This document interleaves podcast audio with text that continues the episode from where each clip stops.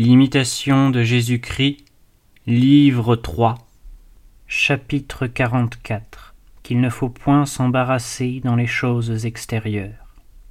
Jésus-Christ, mon Fils, il faut que vous vous teniez dans l'ignorance de beaucoup de choses, que vous soyez comme morte au monde et que le monde soit mort pour vous. Il faut aussi fermer l'oreille à bien des discours et penser plutôt à vous conserver en paix. Il vaut mieux détourner les yeux de ce qui déplaît et laisser chacun dans son sentiment que de s'arrêter à contester. Si vous prenez soin d'avoir Dieu pour vous, et que son jugement vous soit toujours présent, vous supporterez sans peine d'être vaincu. Le Fils. Hélas, Seigneur, où en sommes-nous venus?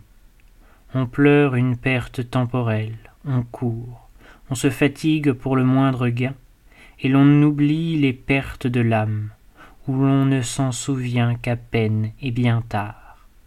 On est attentif à ce qui sert peu ou point du tout, et l'on passe avec négligence sur ce qui est souverainement nécessaire, parce que l'homme se répand tout entier au dehors, et que, s'il ne rentre promptement en lui-même, il demeure avec joie enseveli dans les choses extérieures.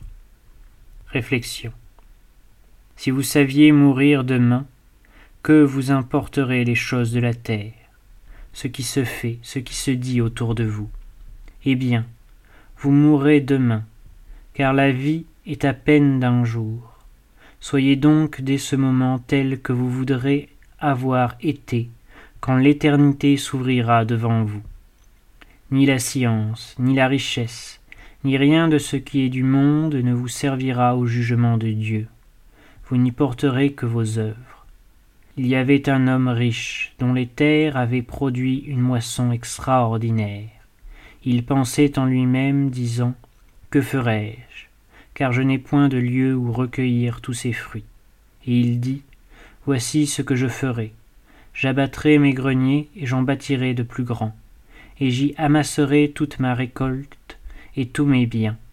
Et je dirai à mon âme, Mon âme, tu as beaucoup de biens en réserve pour plusieurs années. Repose-toi, mange, bois, fais bonne chère. Mais Dieu lui dit, Insensé, cette nuit même on te redemandera ton âme, et pour qui sera ce que tu as amassé. Ainsi en est-il de celui qui thésaurise pour lui-même et qui n'est pas riche devant Dieu.